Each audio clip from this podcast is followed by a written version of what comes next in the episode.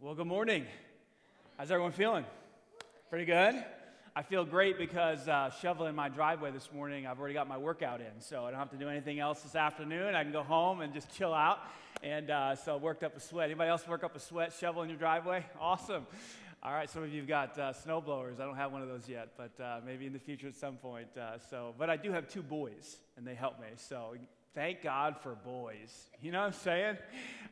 Anyway, they did the half. I did this half. And so, yeah, I'm glad to be here today. We're week number 4 of this series called Unbroken. If you're a guest with us here today, my name is Danny, and this series is all about adversity and going through adversity. And it's really based on a book that was written a couple years ago by Laura Hillenbrand. She's the author of Seabiscuit that was turned into a movie. Remember the movie about the horse? Yeah, she wrote that book too.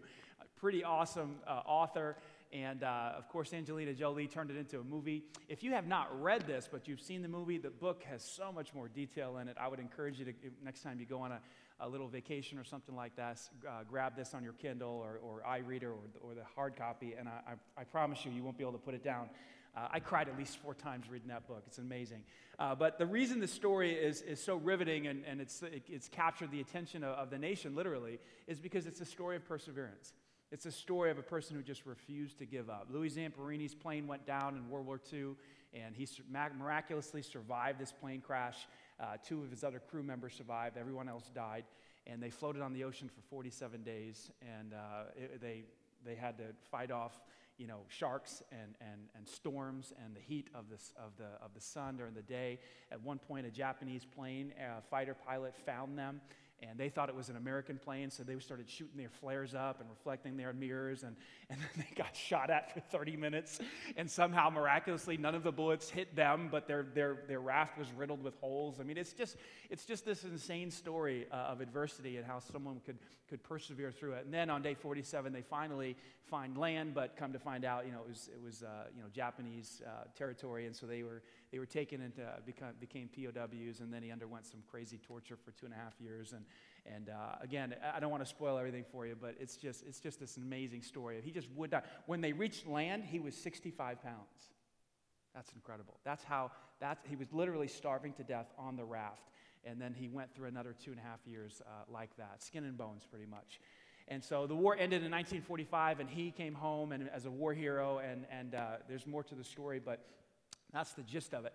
We said the reason this story, again, is so exciting is because we look at somebody who goes through tremendous adversity and comes out of the other side, and we find inspiration from that, don't we? We feel like, man, if he can go through that, then I can get through my situation and come out on the other side. And when we ask the question, how did he do it? Of course, God's favor was on his life. Of course, God was protecting him. Of course, there were miraculous things happening, okay? The survival of the crash itself was miraculous. But what we also said is when he did come to, and when he realized he was alive, it was his perspective that allowed him to live an unbroken life. And this is kind of the takeaway for the whole series. Every week we've said this. It's our perspective that allows us to live an unbroken life. Like how we view the difficulties that we go through in our life determines whether or not the adversity is going to make us or break us. Like how we see it, how we understand it, how we interpret it is what makes the difference in our life. And so basically what we've said in this series, we want to give you 5 biblical perspectives to deal with adversity so you can be a Louis Zamperini type person and persevere through the adversity in your life, come out on the other side unbroken. So today what I want to do is just continue that conversation. And I want to begin by pointing out something that I believe is true for all of us. When it comes to God's will, there's God's general will for every single one of us who are alive, all 6.5 billion, 7 billion people. And then there's God's specific will for our life. Okay, now those are two different things. One applies to everyone, and the other applies just to you, like who he wants you to marry and, where he wants you to go to school and what clothes he wants you to wear today or what he wants you to eat for lunch this afternoon. Like, that's his specific will for you. And then there's his general will that's true for everyone. I want to talk about his general will for you and I today. It's in your notes. Watch this. I believe this is true for every single human being. God's plan for you is to live a God-focused life. That's his absolute plan for your life. It's true for every single human being who's alive today. One time someone asked Jesus, they said, Jesus, like could you sum up like the law, like what's the most important commandment? In Matthew 22, Jesus responds. Listen to this, listen to what he says. You must love the Lord your God with all your, say it with me, your heart, with all your soul, and with all your mind, okay? So here's what Jesus is basically saying. This is the greatest commandment. Look, like the most important thing, the greatest thing you can do, like, is to love me with all of your being. Like, he mentions heart, mind, and soul. Some versions of the Old Testament also put strength, your whole body, just to be completely, utterly focused on me. Like, love me with all of your being. Like, I want to be the apple of your eye. In the book of Exodus, one of the 10 commandments that God gave Moses was, you shall have no other gods before me. You know what that means? That means you shall love nothing more than me. Nothing shall rival my position in your heart. I want to be the treasure and love of your life. Now, if I tried to pull that with my wife, how do you think that would go down? Hey, honey, I want you to love me with all your heart, mind, and strength. I want to be the focus of your life. I want to captivate you. I want to be on your mind 24/7. My wife would look at me and say, "You're on some kind of ego trip. Like, you're some type of narcissist. You're some type of stuff. Like, we can't pull that off with each other, right? We can't say that to our kids. Hey, love Daddy with all your heart, mind, soul, and strength, and have no other loves in your life that would rival love for me in your heart. Like, we can't pull that off. Like when, in fact, people who live that way in this life, what do you do with them? You run from them, don't you?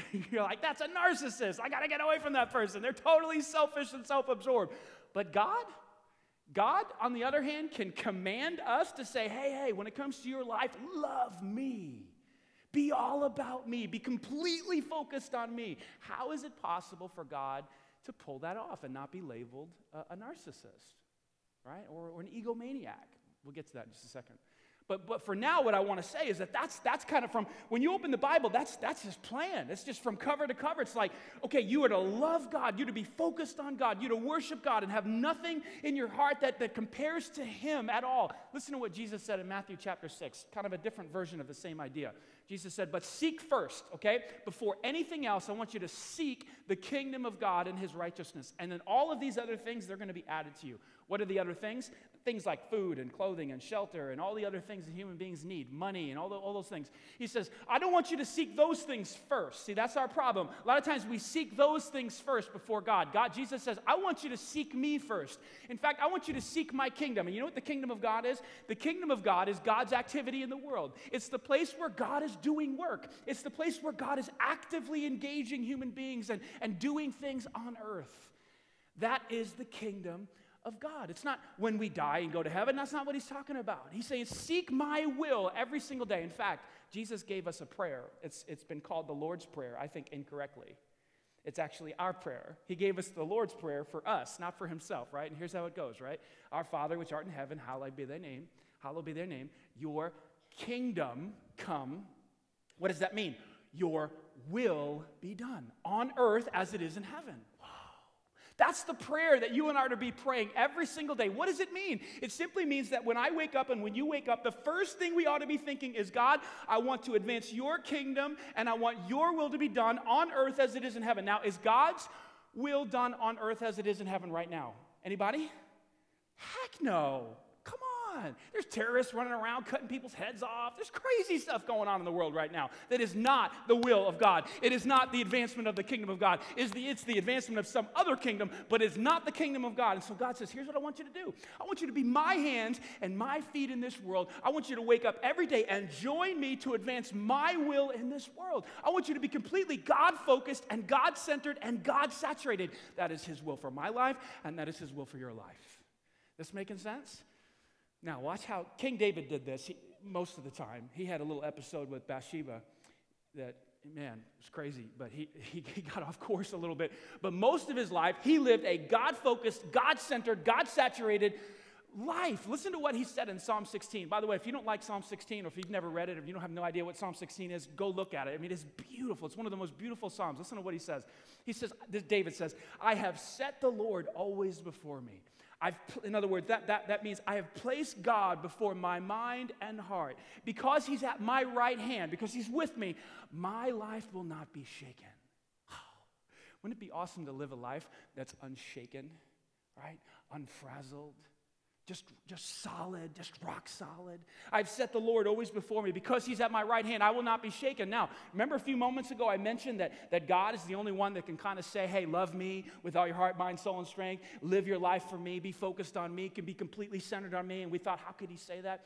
Watch this. Watch this. Next verse. This is what David says. Therefore, because I have set the Lord always before me, because he's at my right hand, watch what happens. Therefore, my heart is, say it with me, and my whole being rejoices, and my flesh or my body dwells secure. Do you want to know why God can say, be God-focused, be God-saturated, be completely obsessed with me and my will, and seek my kingdom first above all else? It's because when you do, it's the best thing for you. Then your heart is glad, and your whole being rejoices. How many of you would like to have your whole being rejoice? It's not going to be in a glass of wine. It's not going to be in their next sexual experience. It's not going to be in making some more money. It's not going to be in getting the raise or getting promoted to have a powerful position or the new car or the new house. It's not going to be in any of those things. It's going to be in God. And when you set the Lord before you and he's at your right hand, your whole being rejoices and your body rests secure. Oh. That's why God can say, be God-obsessed, be God-focused, be God-saturated. Focus your whole mind and your whole life on me and my will, because when you do, your spirit comes alive. It's what you were made for. You weren't made for any of these other things. All these things will be added unto you if you seek first the kingdom of God. Isn't that beautiful? Now, I think that's beautiful. Maybe some of you are still thinking about the snow you shoveled. I'm not sure. But that is God's will for your life. Period. To be God-focused, God-saturated, God-obsessed. But what I've noticed is that that's not happening very much. In fact, that only happens in like the extreme cases, like the super Christians. You ever met a super Christian? They're kind of weird, right? They're awkward. They march to a different drum beat a little bit, right? Why? Because they're God-obsessed, they're God-focused, they're God-saturated, and they talk about Jesus all the time and the advancement of his kingdom, and all these different things. You're like, man, wouldn't you talk about something else? Well, no. They're completely focused on God and his will. And in fact, that is supposed to be normal for us to be totally absorbed in what God is doing in the world. So why isn't it happening? Why is that not the norm? Why don't we live this way? Why so much of the other stuff? You know, the Christians who you really can't tell them, you know, any difference between them and a person who's really not a Christian. Why so much of that? Because that's what the statistics show in America. You line up some Christians against some non-Christians and you really can't tell them apart. And their attitudes and their behaviors and their mindsets and their methods of how they live their life. Why? Why is it so hard to live this way? Here's a couple of reasons, and there's probably 25 reasons, but we don't have time to go through 25 reasons. just two today. I think the first one is distraction. Distraction. I think we're distracted. The word distraction means to have your attention diverted. Anybody ever have their attention diverted? Anybody have ADD? I had it growing up, but I didn't take the drugs back then, so I just got U's in conduct. A big U on my credit, on my report card, you know. My mom would say, what's wrong with you? It's like, well, I can't sit still. I can't stop talking. You know, I was one of those kids. Any teachers in the crowd? Yeah, that was me. Just yap, yap, yap, yap, getting up all the time. U in conduct, okay? So to lose your focus or to be distracted means that your attention is diverted. You're not paying attention to the teacher. You're not paying attention to God. You're not paying attention to the instructor or whoever it is that's trying to get your attention. Distracted. How are we distracted? I believe, number one, we're distracted by busyness. We're distracted by the busyness of life. It's just go, go, go, go, and you can't say no to an opportunity. And my wife just asked me the other day, she says, hey, do you want to put our kids in lacrosse? I'm like, lacrosse? Like, are you sick? Lacrosse? We're a basketball family. We don't do lacrosse. Lacrosse would be another practice during the week, another game on Saturday, another $400 for equipment. I mean, come on. And I just said no. Because I don't want any more distractions, the busyness and the going and the coming and the practices, and it's all the time and it's 24/7. Anybody else trying to raise some kids? Your kids are younger. Wait till they're like 9, 10, 11, 12, and they're just going every direction possible. It's nuts. And you know what? And then you throw in on top of all of that, you got to take care of a house and the dishwasher's leaking and this is happening and the dog's sick and you're just like, man. like I can't even get a break. And then somehow I'm supposed to be God-focused and God-centered and God-saturated. Give me a break. And you know what? Here's the other issue. It's not really the busyness, because I know busy people that can somehow manage to stay God-focused and God-centered and God-saturated. It's not the busyness. It's what happens when we're busy. We become hurried people.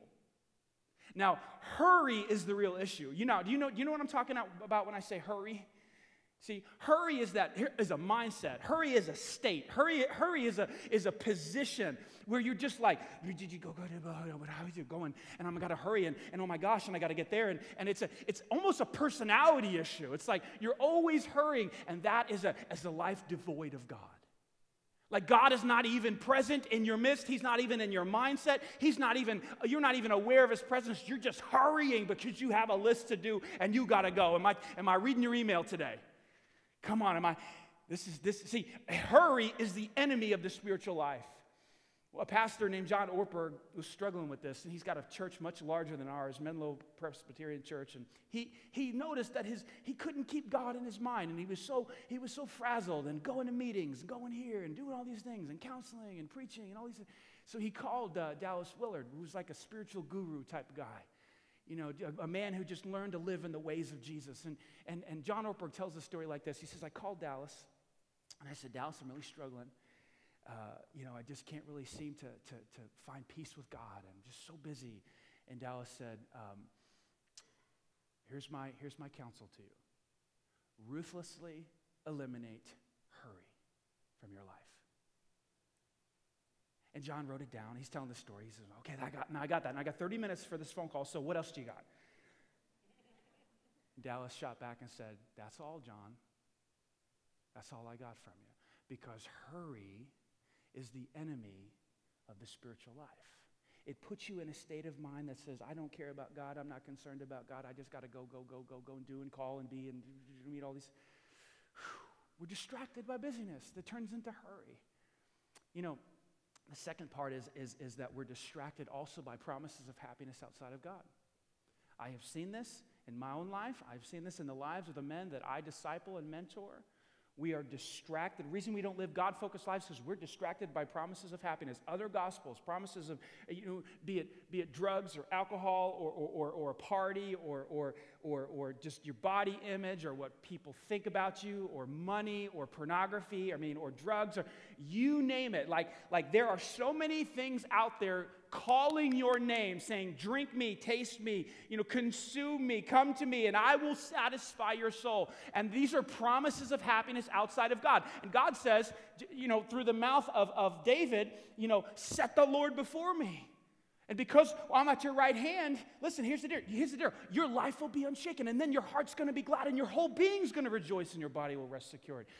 And that is where you need to live. But then there's the other things that keep calling out your name. No, there's more. Come on over here and drink from this fountain. And we just get distracted. We get knocked off the course, and so we don't live a God-focused life. Jesus told a parable one time about 4 soils. I did a whole sermon on this one time. He said there's a farmer out there scattering some seed, which is the word of God. Some seed fell on the stony ground. Some seed fell among the rocks. Some seed fell among the thorns.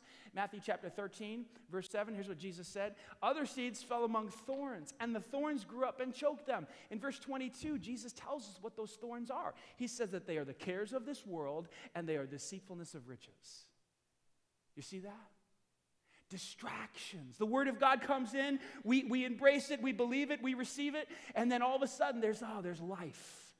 And there's money. The deceitfulness of riches. What is the deceitfulness of riches? You know what it is? It's this lie that money and the things that money can buy will satisfy your soul. That's it. That's a lie. It'll never work. It's been tried before. It will leave you empty. And so we get distracted. You know what else we get distracted by? The blessings of God. The blessings of God.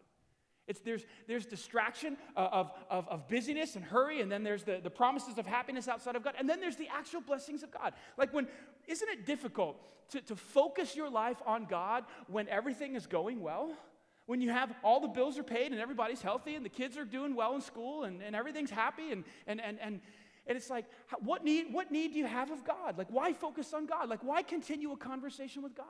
See, the blessings of God can actually distract us from focusing our life on God.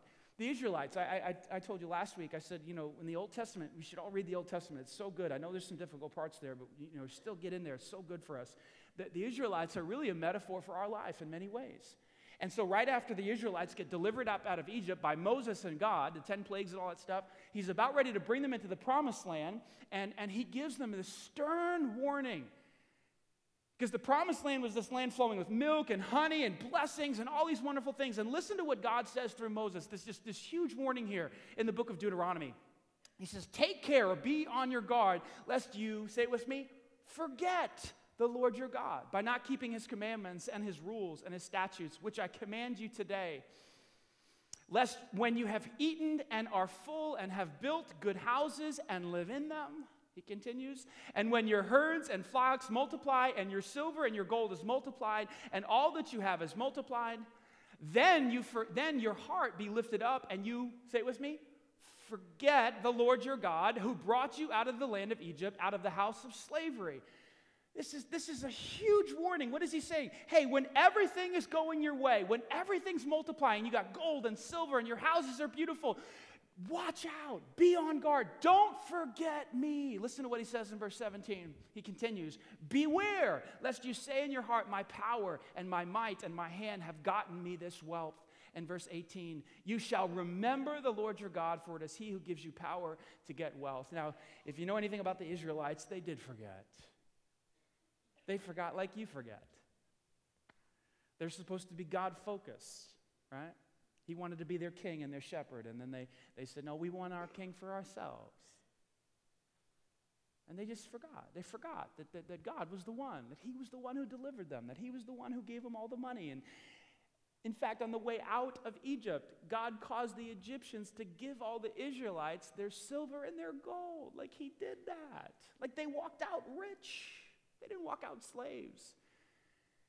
And when everything's going well in our lives, the blessings of God, so what need do I have of God? Beware, be on guard. Don't forget, remember the Lord your God. Now, because of these distractions, and I said there's probably 23 more of them, we lose focus. So what does God do? And this is where our fourth perspective comes in today. What does God do? Watch this.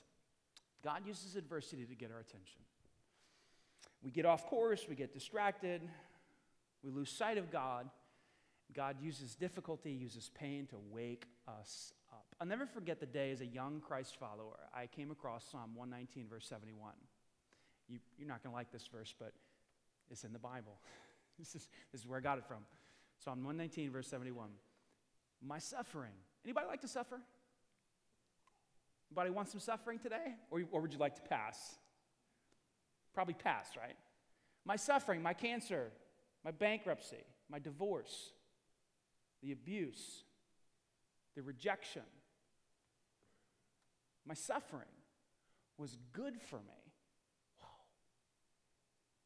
This is in the Bible. I'm not making this up. My suffering was good for me. Why? Why, David? Why was your suffering good for you? Because it taught me to do what? Pay attention to your decrees. What are decrees? Your ways, your laws, your methods, your truth. David says, here's the deal with adversity. It's a good thing because it wakes me up and causes me to pay attention. Remember what we said? Distraction is when your attention gets diverted away from God. And so adversity brings us back to God and say, oh God, I need you. This pain and this suffering, I'm coming back to you. C.S. Lewis is one of my favorite authors, although many times he's difficult to understand. I have to read things over and over and over again. But in his book called The Problem with Pain, he said it this way. C.S. Lewis said, God whispers to us in our pleasures. He speaks to us in our consciences, but he shouts to us in our pains. He goes on to say, it is his megaphone to rouse a deaf world. When I read that first time, I thought, I pictured a megaphone. I'm not gonna turn this on and yell at you today. That'd be weird. But I pictured a megaphone. I thought, this is the purpose behind adversity. Not every time. Sometimes adversity is designed to get us to rely on God and turn us into comforters and to build endurance. We talked about that in the last 3 weeks. But sometimes adversity is his megaphone to rouse a deaf world. We have become deaf to God. We have been distracted. Our focus is off God. We are not loving God with all our heart, mind, soul, and strength. We are not seeking the kingdom of God before all else. We are not setting the Lord before our minds each and every day. And God says, I got to get your attention back. And what did he do with the Israelites? He brought adversity into their life and got their attention. And then they would pray to him and focus on him and call out to him. And then God would send them a deliverer. Just read the book of Judges back and forth and back and forth. And he'd bring adversity back into their life to get their attention. It's his megaphone to rouse a deaf world. You know, when after 9/11 hit, some statistics show that church attendance went up by 25%. Isn't that amazing? You remember this scene, right? Americans were going, wow, I need answers. I got to go back to church. In fact, George Barna, who does a lot of research for the church, and he's written many, many books, this is what Barna found to be true. He said, after the attacks, millions of nominally churched or generally irreligious Americans were desperately seeking something that would restore stability and a sense of meaning to life. So people started going back to church to try to get some understanding. Why? Because God uses adversity to get our attention. People are like, whoa, what's going on here? You know, is there really evil in the world, and what should we do about it? God uses adversity to get our attention. You know, the Apostle Paul, I've been talking about him the last couple of weeks, and he's probably the most influential Christ follower, arguably maybe Peter, I'm not sure, other than Jesus himself, to ever live. And he was one of the most Christ-centered, God-focused people to ever walk the planet. I want to read you a few statements that he wrote in some letters to the churches there in the New Testament. Philippians chapter 3, verse 8. Some of you are familiar with this. Paul said this, "Indeed, I count everything as a loss because of the surpassing worth of knowing Christ Jesus my Lord." He continues, "For his sake I have suffered the loss of all things and count them as rubbish in order that I may gain Christ." This little passage, we could do a whole series on just Philippians chapter 3, verse 8. Paul was the master of Judaism. He was called a Hebrew of Hebrews, a Pharisee of Pharisees. Like, he was the top dog when it came to the Jewish religion. And he had accolades and he had respect. But when he found Christ, he threw all of that away. He said, you know, it's nothing compared to knowing Jesus Christ my Lord. Like, he's so much more valuable that I count all of that stuff, all of the accomplishments, all of the accolades, I count it as rubbish. You know what that word means in the Greek? Some of you know. You know what it means? Rubbish? Poop. There it is, right there. Come to church. You get some truth. Yeah, it means dung. That's what it means. It's total garbage, total trash, excrement. He says, that's what I count. Everything that I've accomplished in my life, it's rubbish compared to knowing Christ Jesus, my Lord. Look what he said in Galatians to the church in Galatia, Galatians chapter 6. He says, as for me, may I never boast or brag about anything except the cross of our Lord Jesus Christ. Watch this. Because of that cross, my interest in the world has been crucified. Can you imagine? My interest in the world system and the way the world says that we should gain value and respect and the way the world says that we should gain identity, my whole relationship with the world's values and system has been crucified, killed, crushed.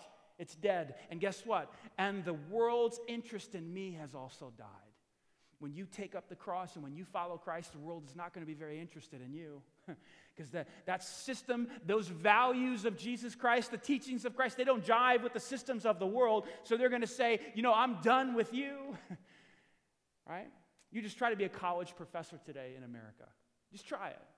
And take a stand for Christ and see what happens in our country today. Right? The world is done with you. Paul says, I'm done with it, and the world is done with me. Why? Because I am completely focused on Jesus and what he did on the cross. And here's my favorite one in the book of Philippians, chapter 1. For me to live is Christ and to die is gain. If I'm going to wake up in the morning, my day's going to be about Jesus, right? It's going to be about drawing life from him. It's going to be about telling others about him. It's going to be completely Christ-focused. And if I should die tonight, it's a win, baby. It's a win-win because if I die, I get to see who? Who do I get to see? Come on, talk to me. Come on. See, it's Jesus, and he is the source of happiness and joy in life. And so I win if I die. Sure, I'll be sad. I'll miss my wife. I'll miss my kids. But it is a win if we die. You can't stop somebody like that. And so Paul became this indomitable force for Christianity, but it wasn't always true for him. In fact, it was the exact opposite for him. The Apostle Paul was dead set against Christianity. In fact, he made it his goal before he became a Christian. His name was Saul. He made it his goal to wipe out Christianity. He basically said to himself, Jesus is dead. This false religion is starting to rise, so here's what I'm going to do. If I kill every Christ follower or put them in jail, we'll wipe out this whole movement. So one day he was on a mission. He was on the Damascus Road, and he was traveling down that road to go lock up some Christians and bring them back and so they can be punished and put in jail. And guess who shows up? Guess who shows up? Yeah, Acts chapter 9, Acts chapter 22. You can read about it in the book of Acts. Jesus shows up. All of a sudden, Paul realizes, uh-oh, Jesus is not dead. Jesus is alive. He's talking to me. This light knocks Paul off of his horse. He's on his back, and Paul says, who is this? And Jesus says, it is Jesus. Why are you persecuting me? Why are you fighting against me? And all of a sudden, Paul realized, oh my gosh, it's true. Like, nobody stole the body at night. That was the story that had been promoted, that somebody at night stole the body of Jesus, and then it made this myth up that he rose from the dead. And Paul's like, no, he must have really rose from the dead. But it doesn't stop there. Watch what happens in Acts chapter 9. Listen to this. Saul picked himself up off the ground, but when he opened up his eyes, he was what? He was blind, which always confused me. Like, what's up with the blindness? So his companions led him by the hand to Damascus, and then he remained there blind, and for 3 days he didn't eat or drink anything. That always confused me too. Like, for me, my brain, the way it works is like, if I have ever heard the voice of Jesus audibly and been knocked off my horse or out of my car, if it were today, because of some bright light, that should have been enough to change the direction of my life. But no, it's not. Now he's got to be blind for 3 days, and he has to basically starve for 3 days. If you've ever done a three-day fast, anybody ever done a three-day fast? You don't have to raise your hand. I've done a three-day fast. I've gone longer. Not tooting my own horn. I've just wanted to know what it felt like, and I wanted to have that experience. And the Bible tells us we should fast. On day three, you know what I want to do on day three? Eat my fist, okay? You feel like you're dying. You really do. Like, you're not dying, but your body's telling you, alert, alert, alert. If you don't eat something, you might die tonight. This is the experience Paul is having. His body is telling him, you're going to die, you're going to die. And when I did my fast, I drank 64 ounces of water every day, each one of the days. Paul had no water. You just try to go no food and no drinking for 3 days. You're going to feel it is going to be tremendous pain. I've only been there halfway. And on top of that, he can't see. I mean, think about what he must be thinking about Jesus. Jesus, this one who takes the children into his lap and says, come to me, kids. Jesus, the merciful one. Jesus, who touches the eyes of the blind. Jesus, the one who heals the lepers. Jesus, the one who forgives prostitutes. And now Paul is suffering. He's starving to death. His tongue is stuck to his roof, and he can't see anything. You talk about adversity. What was Jesus doing here? You know what he was doing? He was getting Paul's attention. I am Lord and I am Master. I am in charge. His voice and the light were not enough. He brought some serious adversity to this guy's life. After 3 days, miraculously, he gets his sight back. He starts to eat some food. And from that point on, Paul is convinced. Paul is convinced that Jesus is Lord, and he starts to go out and preach the gospel. He goes on in his life to plant at least 14 churches, maybe more, some scholars say. Out of the 27 books of the New Testament, Paul wrote 13 of the books. I mean, think about that. The New Testament's 27 books. The author of 13 of them is Paul. This guy went nuts. Because he was convinced that God was Jesus, and Jesus was alive, and he was the Messiah. God got his full attention. What am I telling you today? Sometimes, not all the time, God uses adversity. God uses pain to rouse a deaf world, to wake us up, because we are asleep. We have been distracted. We have lost focus in our lives. God uses adversity to get our attention, to bring us back to him. So let me ask you a question today as we get ready to wrap up. What could God accomplish through you if he had your full attention? What a question. I I love questions. I love questions that probe the soul and alter us. I love questions that mess with us. Don't you? It bothers you. Because right now, God doesn't have your attention. You're just going through the motions. You're just doing your thing and trying to save some money in your 401k and trying to, I don't know what you're trying to do. Try to just live your life. But what would happen if God got your full, undivided attention and said, you know what my plan for your life is? It's to advance my kingdom in this world. Let's go, let's go. What could happen? Like, who could you influence in your life? With the years that you have left in this life, like, who could you bless? Like, who could benefit because God has captured your undivided attention? Who could be blessed? What projects would get done? What causes, what pain could be alleviated because God suddenly got your full, undivided attention and you were like, I'm all in, let's go. Like, I'll give my heart, my money, my time, my resources, my talent. Like, what could change because God got your full, undivided attention? Oh, man. See, I believe this is how some of the vices in my life got broken. See? I'm a man just like any other man, and there's been vices in my life, sinful patterns in my life. But when I look at the core of how did I overcome those, and I'm not saying I'm perfect and I never sin, but how did I step out of bondage from some of the sins of my past? You know what it was? It was me saying, God, my hands, my feet, my eyes, my heart, my life, my body, my everything is yours. To advance your kingdom in this world. I want to do your work in this world. And if I step back into this sinful pattern, that's contrary to what you've called me to do. So guess what I started to notice? Sinful patterns of selfishness and coveting and greed or lust or whatever it is, they started to fall away. Because I can't go this direction and go this direction at the same time, and neither can you. What sinful patterns or vices or problems in your life would fall away because you started to live your life for the will of God, seeking it every day, rolling out of bed saying, today's your day. These hands are your hands. These eyes are your eyes. These ears are your ears. These feet are your feet. This heart is your heart. I'm going to do your will. Like, what would fall away? Oh, what would that do to your marriage? What would that do to your kids? If we as a church, if God got our undivided attention and we caught a vision about how Jesus came to seek and save the lost, and we caught a vision for the people whose names we've written down here, and our hearts started beating, how many multi-sites could we launch with the time we have left in the next 20, 25 years, 30 years? How many? 5, 10? Like, how many parts of the world could we impact? We want to infiltrate Africa. That's our next step. We want to try to get there. But we're in Cartagena and Colombia. We're in Haiti. We're in these different, like, how many countries could we impact if God got our undivided attention? And we said, God, I get it. I know what you want to do. You want this gospel message to get out to the whole world, and we're in. We're in with our time. We're in with our money. We're in with our hearts. What could we do? That chapter hasn't been written yet, has it? It remains to be seen. But I'm going to try to go first and every day roll out of my bed and say, I'm not going to seek my own kingdom. I'm going to seek the kingdom of God, your heart, and your will. Like, what could happen? What could happen in your life if God got your undivided attention? Now, I hope you ponder that question this week. I really do. I hope it messes with you. I hope it ruins your week. I really do.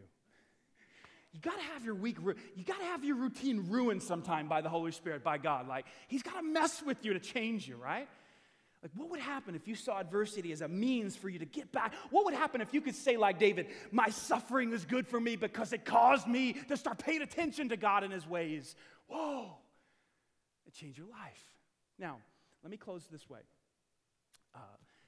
God is merciful enough to use some other means to get our attention. Anybody thankful for that? Like, adversity is not the only way he does it.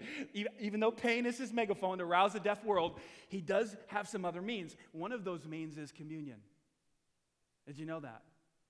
Communion is a way for us to go, okay, I've been off course. Whoa, seeking the wrong things. Let me come back and focus on what's the most important thing. Listen to what Paul said in the book of 1 Corinthians. He said, on the night when Jesus was betrayed, the Lord Jesus took some bread, gave thanks for it to God. Watch this. Then he broke it into pieces and said, this is my body, which is given for you. Do it. Why? Do it to what? Say it with me. To remember me. Listen, he continues. He starts talking about the wine. In the same way, he took the cup of wine after the supper, saying, "This is the cup of the new covenant between God and his people, an agreement confirmed with my blood." Now watch this. Do this what? How? For what purpose? To remember me every time you drink it. Today we have juice. We don't have wine. We have some juice. Some of you would like some wine. But we just have juice. We've got some juice and some bread. They are a representative of a representation or symbol of the broken body and the spilled blood of Jesus Christ for your forgiveness. And Jesus commands us, and he tells us, do this every so often. Doesn't tell us how often to do it. Do this so that you can remember, so that you don't forget about my perfect sacrifice for you on the cross, so you can stay focused on me. And he gave us communion for that purpose. So here's what we're going to do. Our worship team's going to lead us in some songs. When you feel led to come down here, if you're a believer in Christ, if you have faith in Christ, if you have a relationship with Christ, this is for you, okay? This is for you and Jesus. When the time is right and you feel God leading you, don't rush it. Don't rush it. Take your time and let this moment be special between you and God so that you refocus your life and say, God, I'm giving you my undivided attention through this ordinance called communion. And then I'll come back up here and close this when we're done worshiping. Jesus said, hey, take this bread from time to time.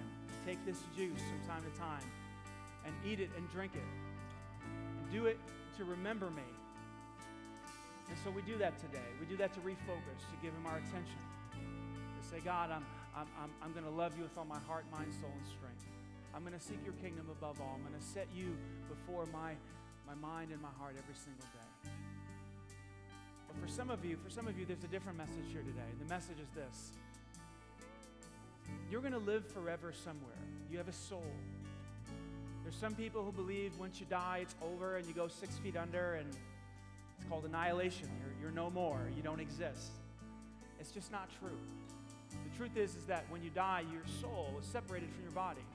And it's going to go one or two places. It's either going to go into the presence of God, or it's going to be separated from God for all eternity. You say, well, how does my soul make it to the presence of God so that I could avoid going to that other place? I think you know what other place I'm talking about. It's called hell. How do I ensure that my soul is in the presence of God? Well, you have to know about the broken body and the shed blood of Jesus. That's the whole purpose of it. Jesus came to this earth to die on a cross. His body was broken and his blood was spilled so that you could have the forgiveness of sins, so that you can be reconciled with God, so you can have a relationship with him. And when you put your faith in what Christ did, when you put your faith in Christ for the forgiveness of sins, you receive forgiveness of sins. You receive grace. You start a relationship with God. A lot of people think the way to get to heaven is by being a good person. Even some of you here today, you think that. Well, I think I'm going to go to heaven because I'm a good person. It has nothing to do with you being a good person. I think you should be a good person. It's a good thing to be a good person. But it has nothing to do with about where your soul is going to go. If you could be a good person and get to heaven when you die, this was pointless. The cross is meaningless. It's not about being a good person. It's about having your sins forgiven. And you could not have your sins forgiven on your own. Christ had to come and die on a cross and have his body broken and his blood spilled so you can have your sins forgiven.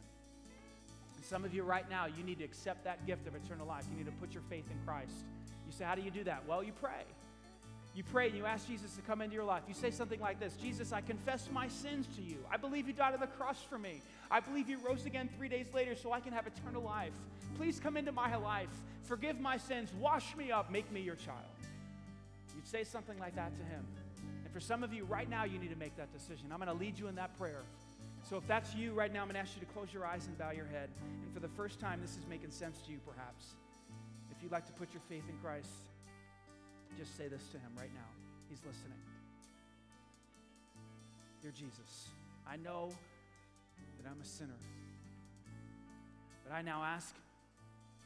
ask you to forgive my sins. I believe you died for me on the cross. And you paid the penalty for my sin. Please come into my life. Forgive me. Cleanse me. Make me new. I trust and the cross for the forgiveness of my sins. And help me from this day forward to live my life in a way that honors you, in a way that brings a smile to your face. It's in Christ's name I pray. Amen. If you just prayed to receive Christ today, it's absolutely essential that you grab a Bible and you begin reading. And here's why. Because God's Word is your spiritual food. And so today, if you prayed to receive Christ, we want to put a Bible in your hands. It's a gift from us to you, totally free. There's tables back here to my left and to my right. Just go back there and say, hey, I prayed that prayer to receive Christ today. They'll put one of these Bibles in your hands, and then you can begin reading it, and God will begin to speak to you and guide your life and instruct your life. Can we give God a hand for what he's done today? Give him glory. Thank you for coming out today in the snow. I hope that was worth it for you. I hope you were able to refocus your life upon God, bring your attention back on him. It's his design for your life. It's where you're going to find gladness of heart. It's where your whole being is going to rejoice. It's where your body's going to find security. Let's pray. Heavenly Father, thank you for Jesus. Thank you for this moment of grace, this moment that you've given us to refocus our lives back on you. Thank you for communion. Thank you for the broken body and the shed blood of Christ, and what it has accomplished for every man, woman, and child. God, for those who put their faith in Christ today, I pray that you give them courage to go grab a Bible and begin reading. And for all of us here today, give us the perspective that you allow adversity to come into our life to bring our attention back upon you. Help us to live unbroken lives. We pray this in Christ's name. Amen. Next week is week number 5, the 5th perspective. You're not going to want to miss it. Hopefully there'll be no snow. Bring a friend.